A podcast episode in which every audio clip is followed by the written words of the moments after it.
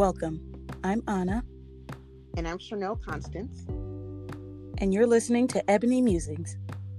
This literary podcast was created to provide a safe place for Black women to discover wellness, balance, and self care through literature.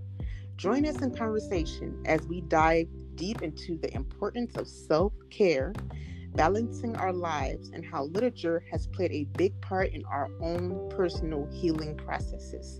Let the journey begin.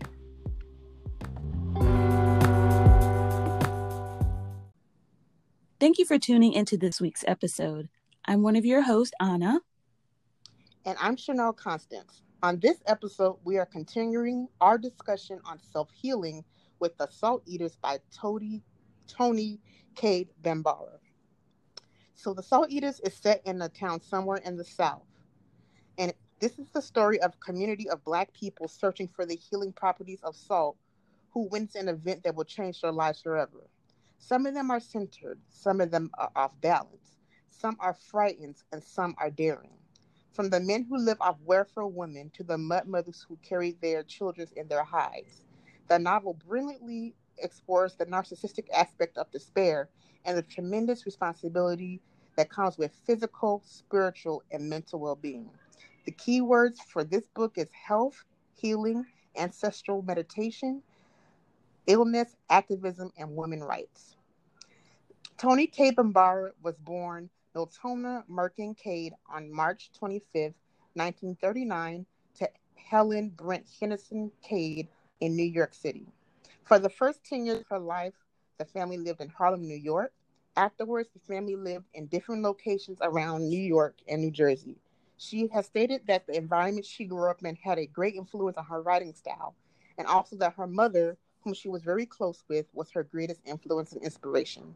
She changed her name from Miltona to Toni when she was around the age of five, and in 1970 she entered Bambara, which is the name of a West African ethnic group.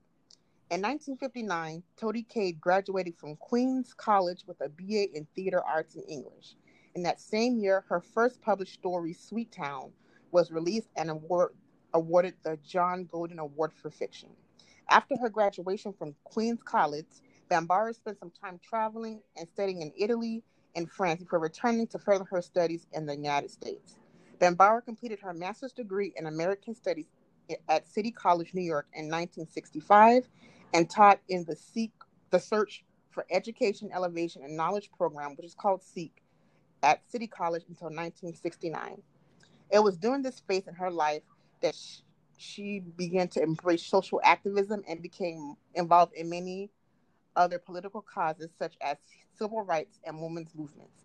She was a major feature in the Black arts movement.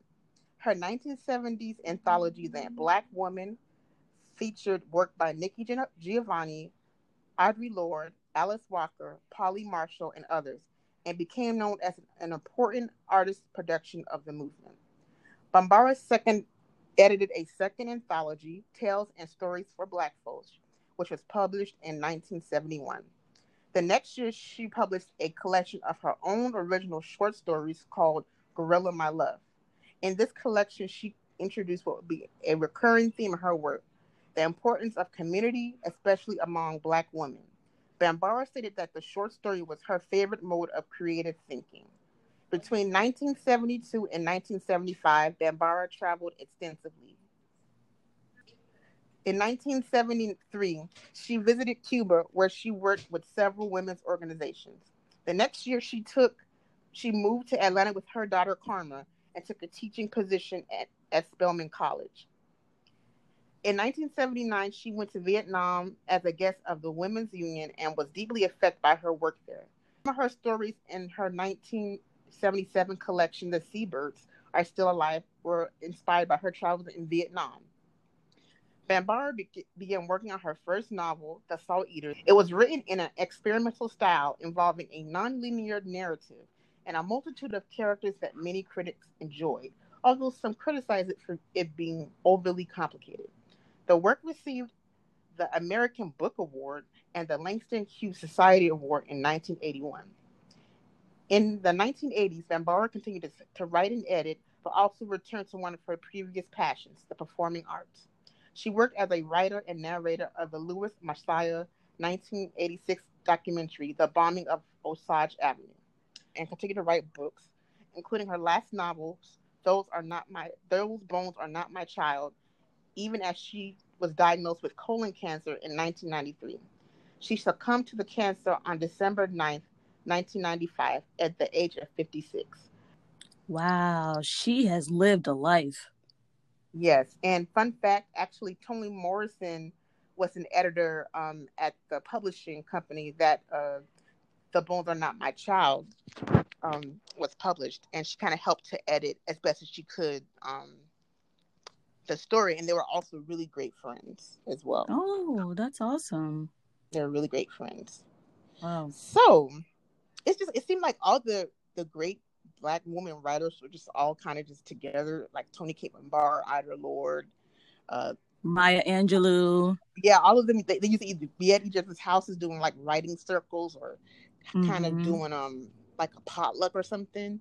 Mm-hmm. Like they were always together in community, and that's exactly what um the Salt Eaters is about: healing and being in community. Mm-hmm. Has this book affected the way you go about dealing with the importance of wellness and self healing? Um, I want to say that it brought a new perspective to mm-hmm. healing for me. Um, because you know, you just think of healing as just a linear experience. You get your mm-hmm. help and you know, you move forward. But with this book, it's definitely not that way. Right. Um, I think um, this book really talked about healing, but in a way that also involved the community, mm-hmm. meaning um, her doctors, her spiritual healer, her ancestors, you know, her spirit guides, all was working together for Velma to get better. So it's a whole community experience. You can't really um, kind of heal by yourself. So that's why when you go into recovery programs, you'll have support groups and you talk and you get support from therapists and other people that might be going through the same thing. So it's definitely a community effort. You can't really exist exist inside of a vacuum, and especially as Black women, we really need a sister circle where you can feel safe mm-hmm. and also where you can get healing, whether it's in the medical arena, in the church arena, uh, maybe a sorority or a book club. You just need that space so that you can become whole.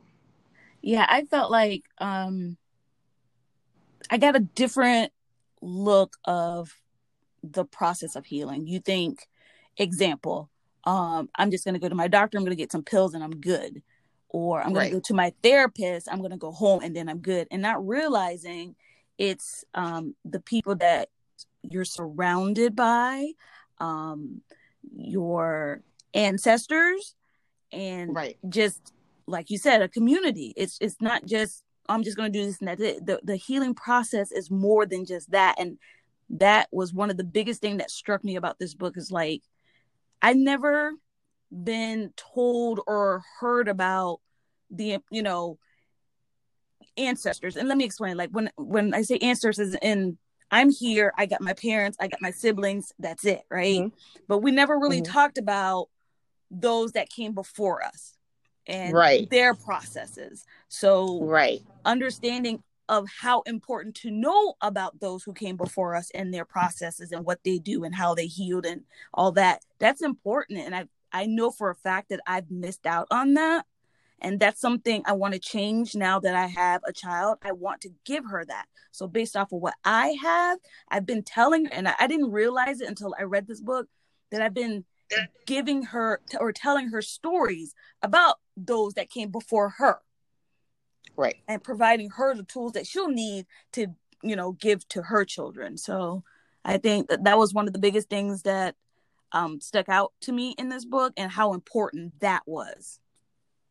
Right. So, piggybacking on your point about just remembering your ancestors, you can remember your ancestors by doing a family tree or going on ancestry.com, asking the elders about different um, ancestors because you really need to know like how did how did they live, how did they get through hard times, mm-hmm. um, what did they do when different obstacles came their way.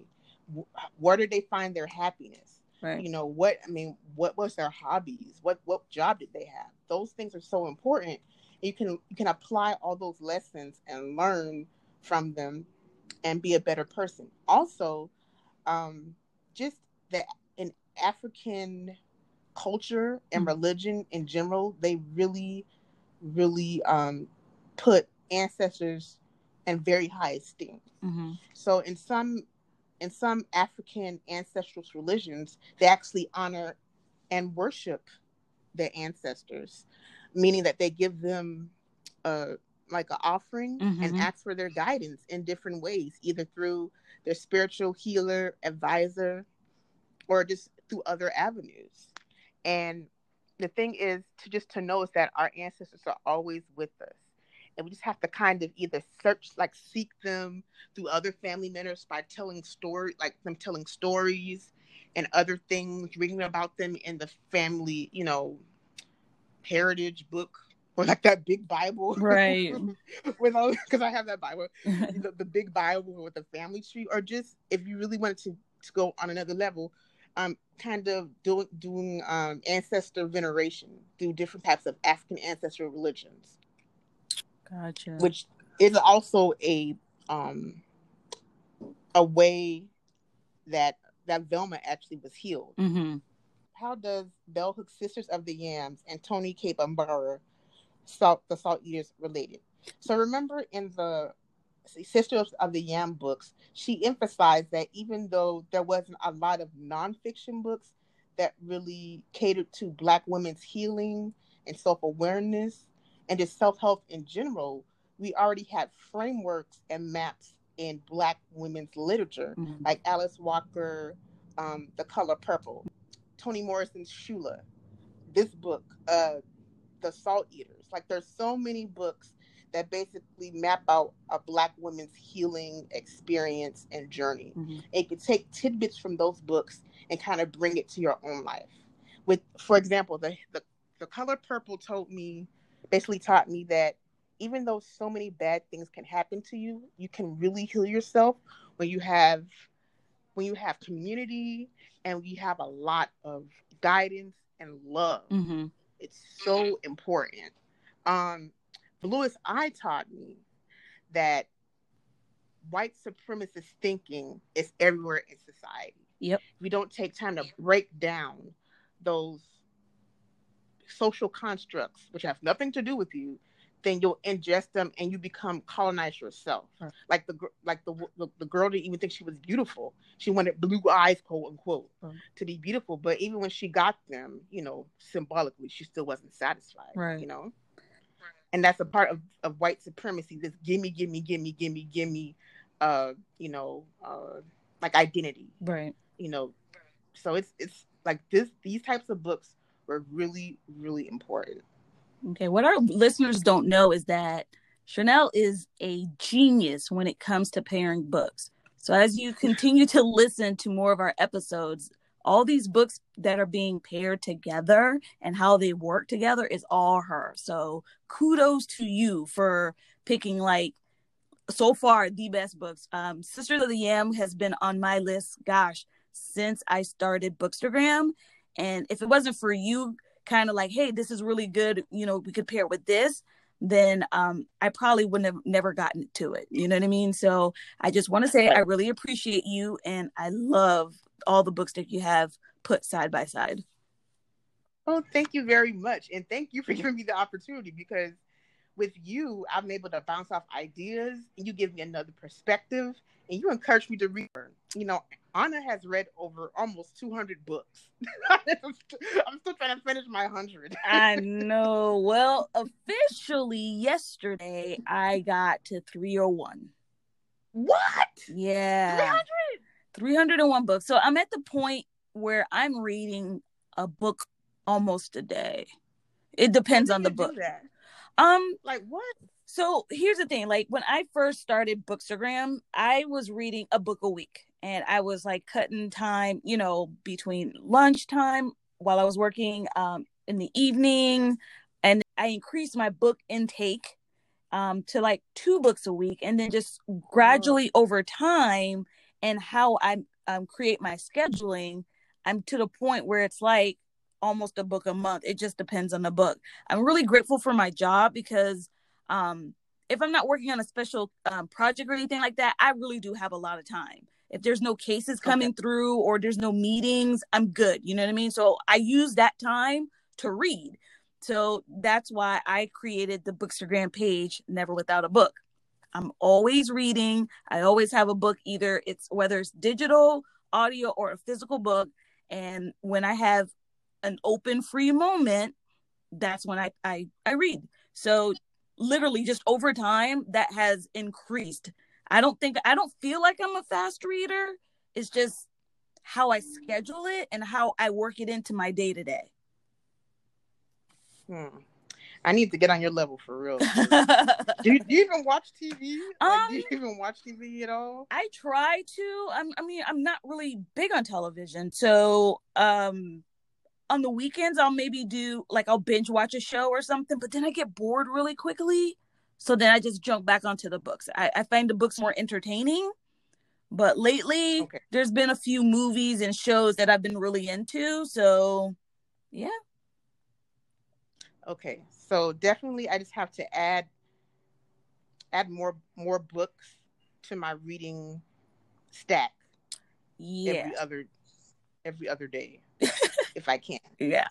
Which it, is so hard because I'm already I'm already reading so many. Yeah, it's it's really about just the scheduling and working it into your day to day. So, um, I used to just watch TV all day, right? So I started to decrease my um, television intake and increase my reading.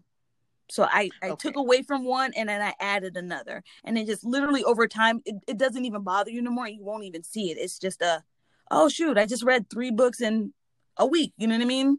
And people are so- shocked right. sometimes, like, you read 32 books in a month? I was like, yeah.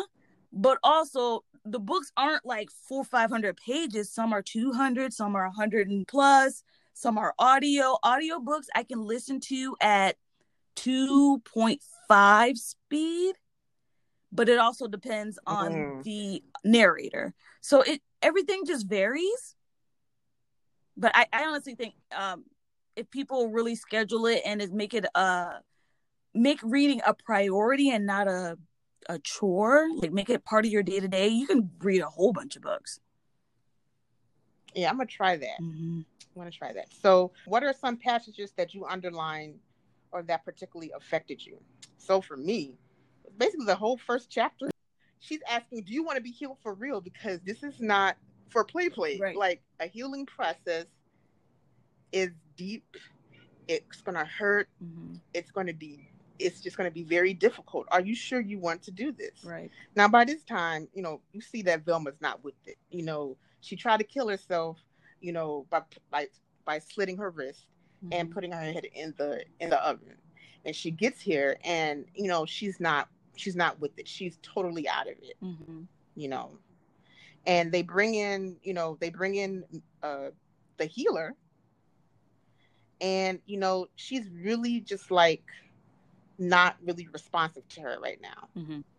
And I think Minnie is trying to get her get her attention and also minnie is also trying to reach her spiritually so that she can get healing so this is uh this is a quote minnie says people come in here minnie ransom was saying moaning and carrying on and say they want to be well don't know what in heaven and hell what they want you know mm-hmm.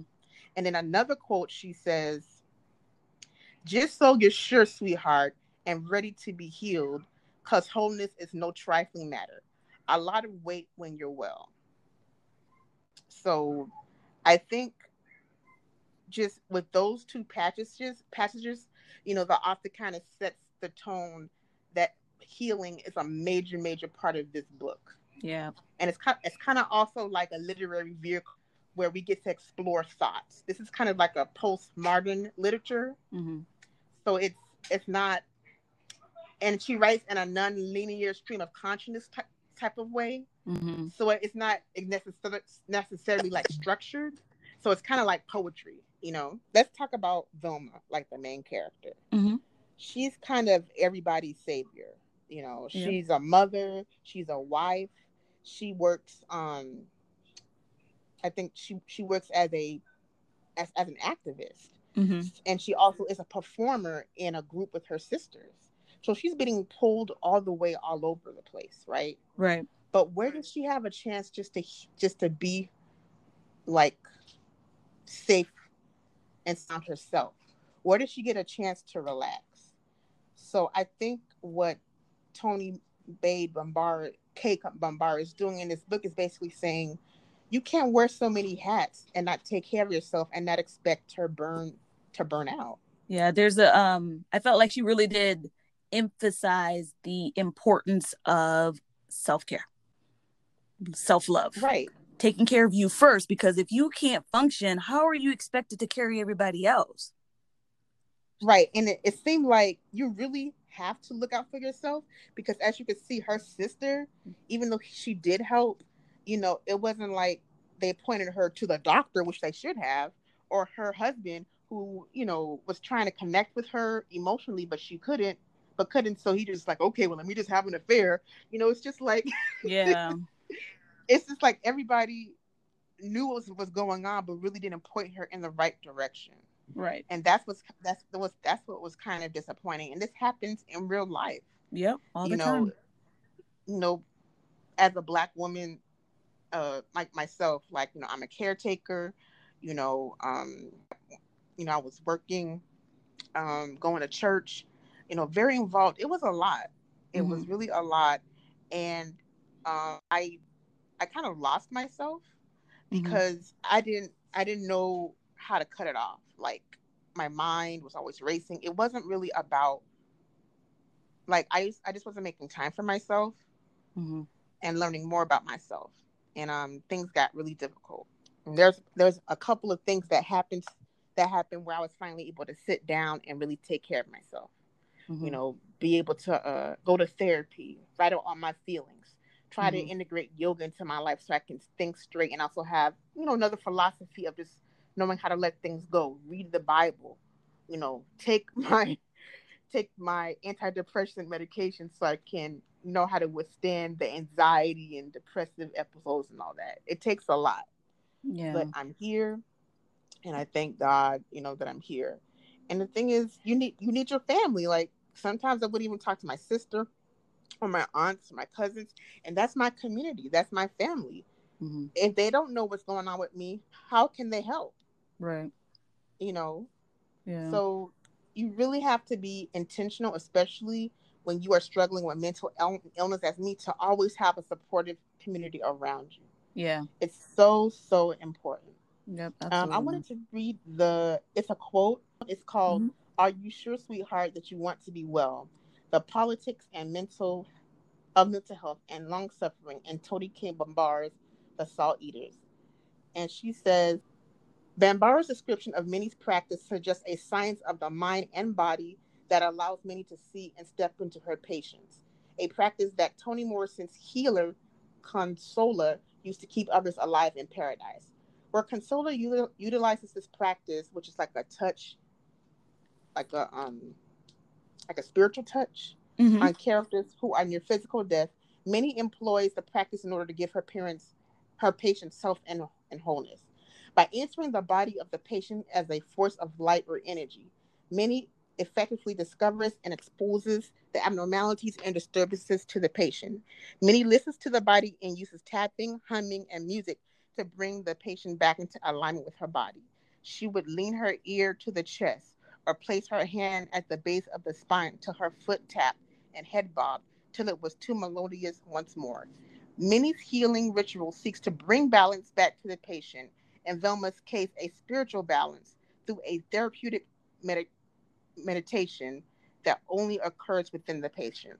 So I like that point because not only is Minnie being healed physically, she's being healed mentally Mhm. and spiritually. Spiritually. Yep.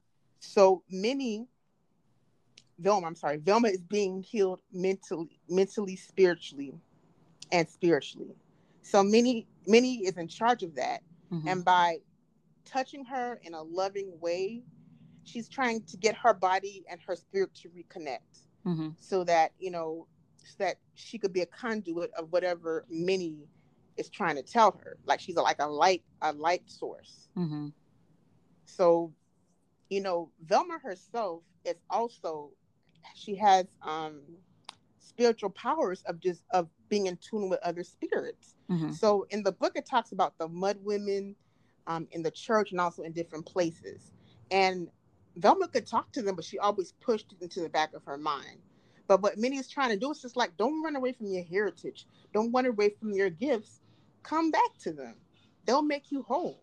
They're Yeah. part of you. It's really, really important, you know? Yeah. Yep, you're absolutely right. What are your overall thoughts of the book?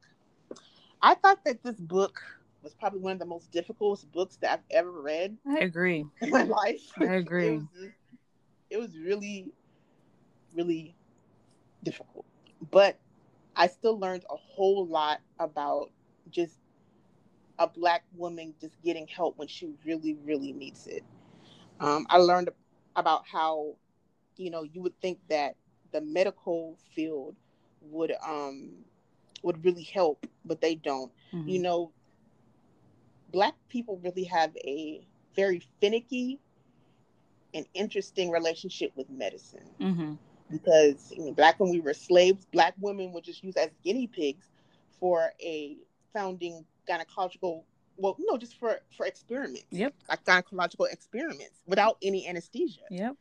And then you have the syphilis experiment down to Tuskegee, the, the people of Tuskegee. So we've been used as guinea pigs before. And then you also have inst- institutionalized racism in the health field, in hospitals, in clinics, where people don't think that you don't deserve as much pain medicine as as other people or other races because you're black. Oh, we can withstand the pain Right. you know so we have a really like finicky um relationship in regards to the healthcare field so what this book has shown me that sometimes you don't just need that you need prayer you need a spiritual healer you need your sisters you need you need a group of people to help you heal Mhm. Yeah, I felt like you know she pointed out um ha- one being in the right mindset to heal. Right. Like you you want you have to want to heal in order to heal. So exactly. it, it won't work if you're not ready for it. That having the proper medicine, if that's what your healing requires, and having the proper resources and um, people that back you to help you push through this. Because there's going to be times where you're going to want to fall back and be like nah i'm good or this was too hard. But if you continue to have the positive motivation the people that are there the people that sees you falling and try, you know help you help pick you up i feel like you know she made a she made that very very very clear in this book of you know those are the, the tools that you really need to you know heal I just wanted to read. This is a long section, but I think it's so important because it encapsulates it encapsulates all the things that we're talking about in the book. And it's called um, "Are You Sure, Sweetheart, That You Want to Be Well: The Politics of Mental Health and Long Suffering." And Toni Cade Bambara's, "The Salt Eaters," and this is done by Belinda Wall- Waller Pearson. So this this is in conclusion. She says. Bambara's act of writing a novel hinges on one particular Black woman's descent into mental illness and struggle towards a functional state of wellness. Is, I argue, not only an assertion of Black women's selfhood and vulnerability, but ultimately a dis- demonstration of power in spaces where these things are vehemently denied. Hooks claims that Black female dis- self discovery, like all self discovery, is an expression of a liberatory political practice by choosing wellness as an act of po- political resistance. Velma affirms this notion when she proclaims towards the end of the healing ceremony that health is my right. Velma, as an activist at the front lines of insanity and an inheritor of spiritual giftedness, embodies the danger of cultural estrangement and the power of individual and collective awareness. One, one initial conclusion that emerges from reading The Salt Eaters along the Hooks Sisters of the Yams and Kleisman definition of illness is that understanding Velma's illness within the broader context of social movements and community is vital to contemporary discussions of health and wellness for Black women who, like Velma, give themselves to justice service movements that fail to recognize or prioritize their subject positions. This neglect continues to place Black women in precarious situations as their labor is increasingly rendered invisible and the sacrifices that they make at times contradict their own best interests and personal health. However, Black women already have what they need to sustain themselves and one another a legacy of stories that touch and heal. Hook recalls the following. This is in um, Sisters of the Yam. This morning, as I went for walking meditation, I felt as though the world around me, the birds, the flowers, the newly cut green grass, was all a soothing balm, the kind Big Mama would spread on various parts of our body for any little old ailment. We thought her homemade salves had magical healing powers when we were children. Now I am convinced that the magic, that the power to heal, resided in her warm, loving hands, hands that knew how to touch us and make us whole, how to make the hurt go away. Wholeness, the sense of being complete and intact, even in the face of physical fragmentation, is accessible through connections to other Black women who carry within them the strength and legacies of their diasporic foremothers.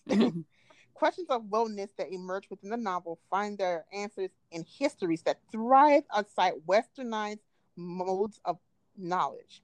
To be well and sane as a black woman, sorry, to be well and sane as a black woman requires both honest introspection and collective reaffirmation. In order to answer many questions in the affirmative, Velma and by extension black women must reaffirm healthy relationship with one another with one another that create and sustain pathways towards wholeness and reprioritize black women's health in the larger domain of social justice movements. Wow. That is basically the book in a nutshell. Yep, pretty much. like you look at the Black Panthers and you know other, you know, um, very radical liberatory movements. Mm-hmm. Yes, they had women there, but and they had them in leadership roles, but they still wasn't given enough power like the other men. Right. Or they just was they wasn't allowed to really do what do what they want. And really, if you really look at it, um black black woman really was like the the the foot in the hands of the movements with the breakfast um program mm-hmm. or different teaching um teaching uh what's the word powwows and everything they were there. Mm-hmm. they were there in the marches. They were there cooking the food. They were there singing.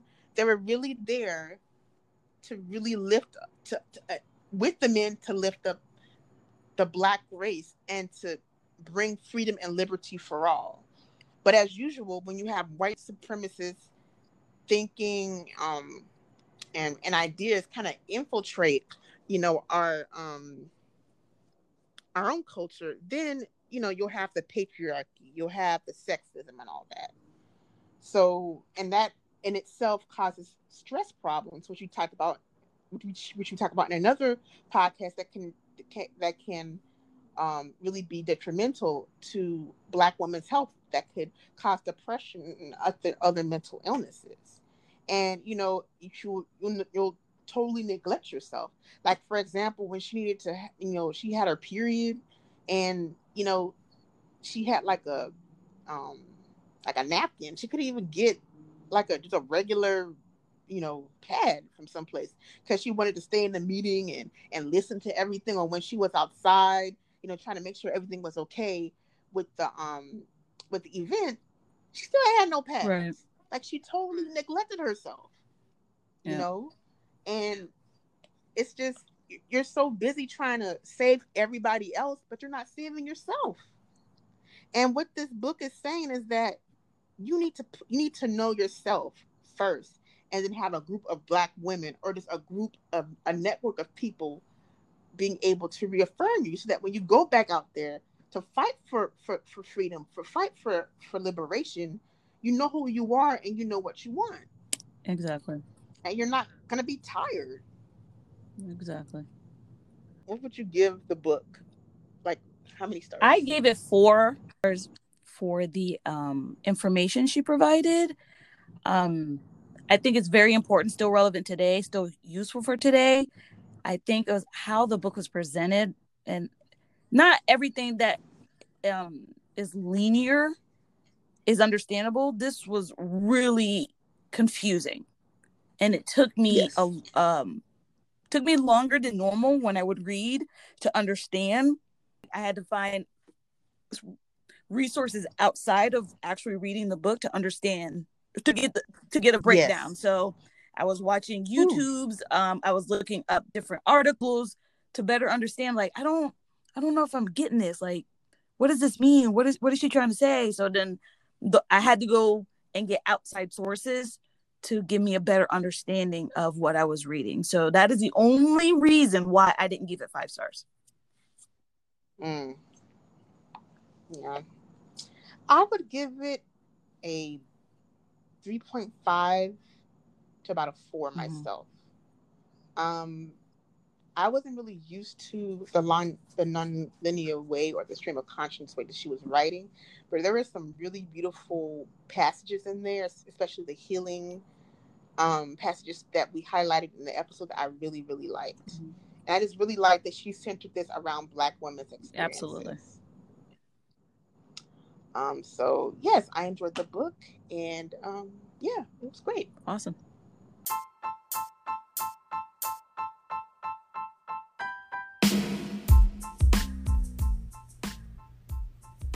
Welcome to the segment of the show we call Girl Talk.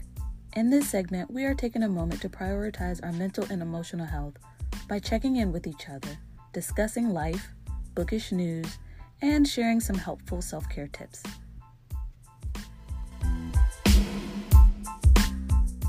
Hey girl, how are you? I'm fine. How are you? I'm good. Can't complain. Uh, so what you got for us in bookish news today?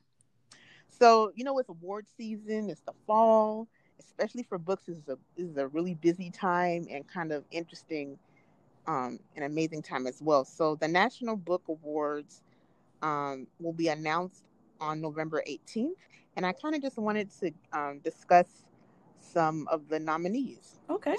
So for fiction, the long listed includes included The Vanishing Half, by Brit Bennett, which I loved. Yes. If I Had Two Wings by Randall Kenan. Um, a Burning by Med- Megha Dumdar. A Burning. Um, to look that up. And so we have Interior Chinatown by Charles Yu. Shuggie Bain by Douglas Stuart. This book I'm really excited about. What? The Secret Lives of Church Ladies Ooh. by Denisha Philyaw. Yes, that book is flipping amazing. And she if she doesn't win, I'm gonna be so upset. Like, yeah, you know, I'm, I'm all about all the black winning. You know, oh my gosh, that book is amazing. Like it, oh, you you gotta read it. You gotta read it. It's an absolute must. I can tell you right now, it is my top favorite book of 2020. As crappy as this year has been, that book has been the book for me. Absolutely love it. And since me being a church girl, I definitely see what these church leaders are about. Right. And you know what's interesting about that book is that it's not when, when you read the title, you're kind of like, oh, it's about church people and all the stuff that, you know, the gossip and all that stuff that happens in church. It actually isn't. Is it? It isn't very churchy, churchy. It's way better. it's so good. There's Leave the World Behind by Rumaan Alam and the Children's Bible by Lydia Millet. I heard about the Children's Bible and I heard it was like a weird but must read kind of book. So I uh, requested it from my library. We'll see how that goes. And now with the national the National Book Award nominees for nonfiction, I'm actually reading one of the books right now. Mm-hmm. Um, this is about Malcolm X. It's called The Dead Are Arising: The Life of Malcolm X, and this was written by Les Payne and Tamara Payne. How far are you um, into the book? Um, I just started the introduction, okay. but I'm hoping to finish it in the next couple of weeks. But it looks very, very good. Okay. I also read the the biography by Dr. Maribel Manning, which was amazing. One of the best biographies I've ever read. So I just want to see. I wanted to see um, Les and Tamara's um, perspective mm-hmm. of what Malcolm X was about. Yeah, I actually just placed an order for that book, so it should be coming here real soon. But my because November is nonfiction November month. If you're in the book community, you know what that is, and it's just basically uh, making nonfiction books more of a priority this month. And I have selected that book as one of you know ones that ones that I want to read. So I just placed my order for it. So as soon as it gets in, I'm jumping on it. I'm thinking it's probably going to take me until the end of the month to um, complete, but yeah, I'm really excited about it. Sounds very very interesting. Um, we also have How to Make a Slave and Other Essays by Jerald Walker, who's also a finalist. And we also have Unworthy Republic, the, dis, the Dispossession of Native Americans and the Road to Indian Territory by Claudio Saunt. And lastly, we actually have The Undocumented Americans. I'm just going to say the author's name is Karla Cordenejo. I'm mm-hmm. not going to pronounce the last name just to be respectful, but um, she's also a finalist. And also, Jill Lepore was nominated, and also a book called It's Rape a Crime, a, a memoir, an investigation, and a manifesto by Michelle Bowdler. Now, for the other part that I like, well, the other section that I like mostly is young people's literature. Mm-hmm. So, for first of all, I wanted to to talk about the long list, which had a lot of representation. Mm-hmm. First, you had Lifting as We Climb, a Black woman's battle for the ballot box um, by Evette Dionne. Um, we had Cemetery Boys by Aiden Thomas. I also read the book and it's one of my favorite books of the year. And then we have How We Got to the Moon, The People, Technology, and Daring Feats of Science by Behind Humanity's Greatest Adventures.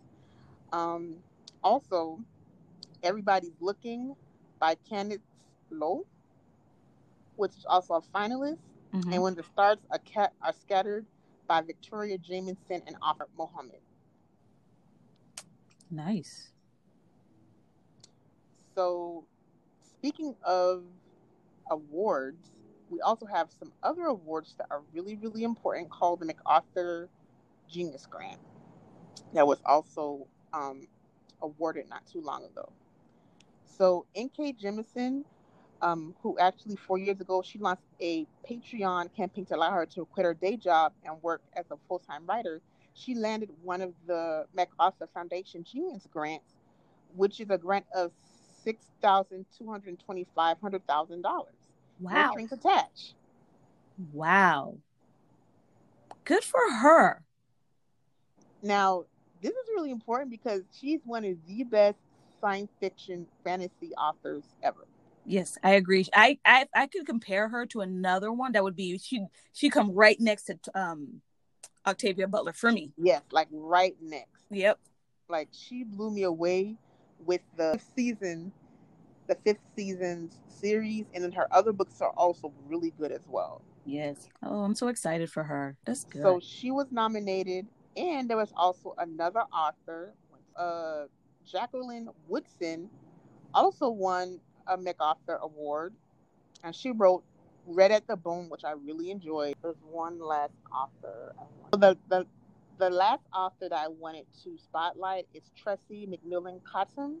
She wrote Thick, which is probably one of the best nonfiction books I've ever read in my life. Yes. Like her her essays like totally like literally changed my life.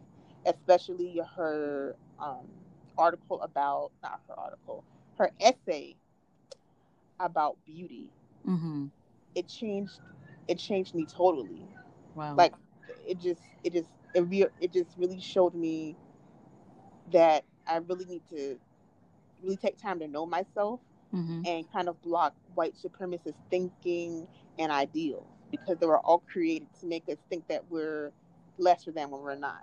Right, right. And she also writes about um, when she was pregnant and, you know, her experience, um, you know, being pregnant in a I guess, in a health environment that really wasn't conducive to her or just not helpful at all. Mm-hmm. So it was a really, really good book, and I love her nonfiction as well. Awesome. Since March, we've been in a pandemic, and I've been working from home for eight months now. Yeah, eight months. And I just got word yesterday that they're now extending that until summer of 2021. So I'm asking you, Chanel, my friend, yep. how have you been dealing with the pandemic? Like, because oh. I know it, it can, it, I'm an introvert already, but the fact that, you know, we had a lockdown in the beginning of the pandemic, and I've been like, I don't, I don't know. I feel like it made it worse, even though I'm, I'm an introvert. I don't know if that makes any sense. Um, it's been kind of hard mm-hmm. because um, I was I was working from home, um, and that was kind of difficult because sometimes my dad would need help and I would be, be working, and that was hard to balance. Mm-hmm. And then um, I just had a really hard time not being able to go out anywhere, like going out to eat or going to the movies by myself. Because those, those, those, I love going to the movies by myself. It's, it's like one of my treats. You know, I get my fifty dollars worth of snacks, sit down, and I watch my movie. You know, yeah. I just, I love doing that, but not being able to do that kind of killed me. Cause I'm like, dang, that's that's actually one of the main things I love to do, and not being able to go to church and just fellowship and sing on the praise team. Mm-hmm. It was really a downer. I did eventually go and sing, but it was after a few months, and it's it's hard. Um, it's been rough, and especially dealing with depression, mm-hmm. when you're really not able to talk to your loved ones or see them in person, it could be difficult. Um, and I've had a I had a couple of really like um, close calls in mm-hmm. regards to my my mental um, not mental condition, but just mentally I was struggling.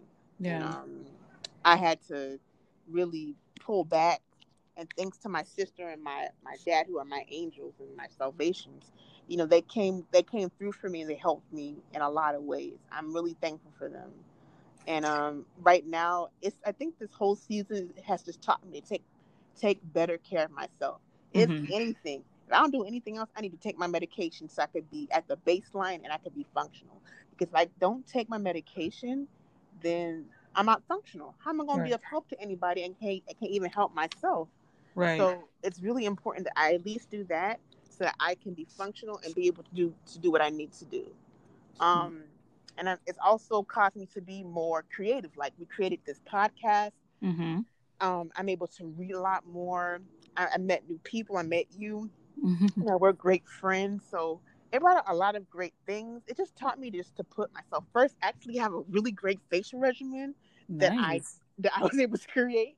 so it's just like it's been it's been a good thing and a bad thing, but mm-hmm. I just I hope for the future that I, I take all my lessons that I learned mm-hmm. and you know move forward into being a better Chanel. Wow, that's awesome. I've always wanted to work from home and now I actually got the opportunity. It's weird, you know, starting to exercise again. Um, I'm I don't want to say I'm reading more because I'm all, I've always been reading, but it's the books that I'm reading. I whenever I feel down or feel some kind of way, I tend to um run to towards YA and middle oh, grade yeah. reads. Yeah, like in the last month, yeah, month, I have consumed so much YA because I, the I, books are so good. Like let they're good, but they're like it's. I don't want to say they're easygoing, but um, it's the how it's being presented right. to me as an adult, and it's one of those books where it's like I don't have to overly think yeah. about it. I can just read and enjoy the book, and I think that's been giving me a lot of pre- uh, pleasure to just read and enjoy the book and not feel the need to like overly analyze it so um just that um I had stopped the beginning of the year I started book mm-hmm. journaling and then a little after March I stopped. So I picked that up again. So I, I'm I'm book journaling again. I like the fact that I can go in and write, you know, little notes about each book that I've read and I've um displayed uh like I have this little uh, book that I have and I've just I printed out like the covers of the books and I oh, just kind of yeah, I'm just making it a little more creative, but um, it's just giving me an outlet. So I usually do it like once mm. a hmm. week, but it's giving me an outlet, and I'm uh, going back to the things that I love and focusing on that, especially during the pandemic, has been a huge help for me mentally. So it's been hard, but I found a light at the end of the tunnel, and things are definitely getting better for sure. Okay, so speaking of the books that we're reading, I'm actually com- mm-hmm. I completed reading a, a few, and I'm actually mm-hmm. I'm actually kind of you know catching up on my reading challenge. I'm at 65 of 100 books. I still have roughly 30 to read. That's awesome. but I'm gonna get it together. I'm gonna get it together. So the books that stood out for me were Legendborn by Tracy Deonn. Mm-hmm. Very good, very creative. I love the the protagonist in the story and the world building and the Arthurian um like you know British connection. Um I uh-huh. thought it was a bit too complicated for me, but I'm really looking towards towards the next book to see how she kind of fleshes out the characters and how the see how the magic mm-hmm. system works. But I really loved it. I also read The Rage of Dragons. I thought I was going to this book was gonna be a hate read, but I actually really like uh-huh. this book. This is like um Evan Winter, and it was very it's very uh-huh. action packed. Um, a lot of um like women centered mythology, really great mm-hmm. um magic system. I really enjoyed it. Really, really enjoyed it. Um, another book I read was Black Women, Black Love, America's War on African American Marriage, which I think we'll actually be reading in February. Um, it's it's just mm-hmm. a really interesting look about black marriages and how the US culture and just government and just any type of white supremacist like just white supremacist um ideals have been really chipping down and chipping down on black love um so mm-hmm. like they're against the black family black love black foundation so it was a really eye-opening um book and it's by dr diane m stewart um the books that i'm reading right now i'm reading red comet the short life and blazing art of sylvia plath this is by heather clark mm-hmm. Um, this book is over a thousand pages and it's very detailed, wow. but it really gives a really three dimensional um look at the author Sylvia Plath's life. She just didn't kill herself, you know. Like she was, she was a visionary. She was a genius. She was a force to be reckoned with, and it, it was really it's really interesting to read about white women's lives um in the 1950s and 60s. Um, it's just a, it's yeah, a good way to really see um women's life in the 1940s and 50s. It's very interesting. And I'm also reading a book called the Dead Are Rising by um The Life of Malcolm X, which was not which has been shortlisted for a National Book Award. That mm-hmm. seems pretty interesting. And um I'm also reading light I'm reading a sutras book to get to help with my yoga certification. So those are the, those are the books that I'm basically concentrating on. Nice. Well, I'm all, always, always, always reading. Um, I just completed my year of um, Helen Oyomi. Okay. Ayomi. Yeah, I read all her books in order of publication, and the last book that I read was White Witch. Mm-hmm. White is for witching, and I thought it was, I thought it was amazing. Uh, she's such a different writer and I could see how people could be quickly turned off by her books, but for me, she has imagination. Mm, right. You know what I mean? And I, like the way she thinks. So I, I really, really, really enjoy her books. Um, next year she has a new book coming out. I forget the title of it, but I'm really excited for that one. So I'm definitely gonna read that one. Um, so that finished that. And what I'm currently reading, like other books, is right. So I'm also reading Mind of My Minds. I'm doing Year of of Octavia Butler's books, and that's the second one in the series. So my goal is to complete all of her books by the end of the year. And I kind of slacked over the summer, so now I'm just kind of playing right. catch up. Is so, it the the Pattern so, Maker series? Okay. Yes. Yeah, so this is the second book. Um, Wild Seed was the first okay, one. And Wild so. Seed is actually one of my favorite Octavia Butler books. Like, really? num- I like loved it. number one. That's how I started getting into Wow. Afrofuturism and fantasy. I was like, hmm this is really interesting. This is not Wow. you know, you think everything's demonic, you know, you know what I'm saying? I'm yeah. like, it's not demonic. This is actually really interesting. Yeah. I, I loved it's it. just- Absolutely. I gave it five stars. I It's loved just it. like I feel like I was kept from so many books because I was afraid or I didn't understand the the what was really going on. But when you read it and you're like, oh my goodness, I could totally relate to Mhm. this. It's like a whole new world, you know?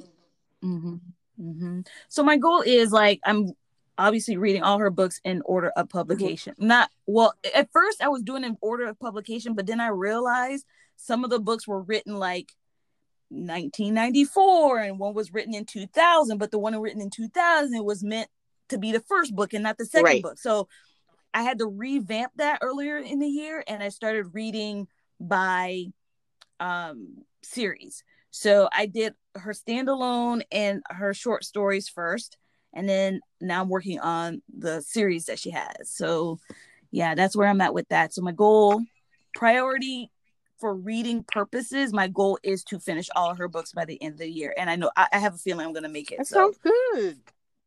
Yes, ma'am. Um, so we are now in the fall, and there are a gang of books being released right now because during the pandemic, a lot of books got held back and they've been pushed back to the fall. So, what are you anticipating release wise for this season? I already uh, the two books I was really looking forward to is the Red Comet and the Malcolm X book, but the book I was Mhm. I'm really really really really excited to read is A Promised Land by um, President Barack Obama, a 700 Yes, page I'm- book about his life in the White Mhm. House. Sign me up immediately. Yeah, He's a Yeah. great author and orator, so I really can't wait to read all the all the juicy details and the tea and the political tea. You know, I'm all about the tea, Mhm. so I'm really excited to read that. yeah. I definitely have that one on pre-order, so I can't wait. For me, um, is uh, Promised Land as well, and then another book. This is an uh, author that's new to me. Um, her name is Kenya Hunt. The book is called Girl, Girl, Girl, on a womanhood, on womanhood and belonging in the age of Black Girl Magic. I um attended the Well Read Black Girl virtual book Mhm. fest and she was there and she read a passage from her Ooh. book and it was really good and i'm very grateful that the um publishers gifted me a arc That's- of the book. that's so yeah so for the month of december this book is part of my um not december for the month of november this book is part of my nonfiction november read. So i'm really excited sounds about good. that hmm So, you know, we're always talking about um, mental health and self care, and you know, how do we make things better for Mhm. us? Do you have any tips to share with the listeners this week? Any tips to share? Mhm. Well, I guess my tip is how to walk away from stressful situations. Because, you Okay. know, sometimes you can get into it with your family members or your dad. So Mhm. instead of saying stuff that you might regret, and especially if you're dealing with mental illness and you don't want it to blow up, you have to sit down and walk away. That's as simple as that. Walk away from the situation, go outside, Mhm. get some fresh air, gain some great perspective, think out loud, talk to Jesus or Mhm. whoever the spiritual advisor is, or you just you talking to yourself. Calm yourself down Mhm. and go back in with a, a go back in with a peaceful mind, a Mm-hmm. non-confrontational mind, and work it out. Because if you're That's if you're angry, of course, anger is good if you use it in the right way. But if you're angry and there's no no way to kind of process your anger, you can really end up hurting someone by saying something that you don't Mhm. mean. So I would say definitely, if you're in a situation where things are getting heated, do yourself a favor and just leave and walk around. It literally will make your mind a lot, a whole lot easier. No, absolutely. I agree. Sometimes it's not easy to walk away, but it's necessary to kind of um, check yourself before you react. You know what I mean? Yeah, that's a great tip. Um, for me, um, one of the things that I have been um, that's been helping me stress wise mentally is baking. Hmm. Yeah, I've been baking cookies like crazy.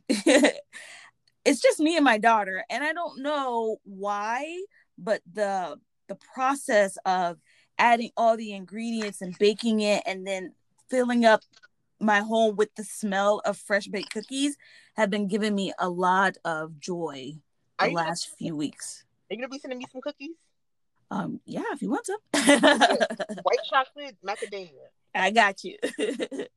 so, um, my tip for the week would be to find something that brings you joy um in a sense of like baking or sewing anything um, that allows your mind to be creative, I highly recommend um, using it as a stress tool to help you get through those moments.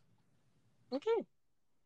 Join us on our next episode as we dive deep into the topic of depression and faith with our next books, Transcendent Kingdom by Yaa Gyasi and Bipolar Faith, A Black Woman's Journey with Depression and Faith by Dr. Monica Coleman.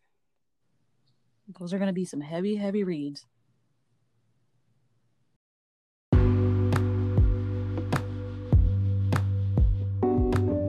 Thank you for tuning in today.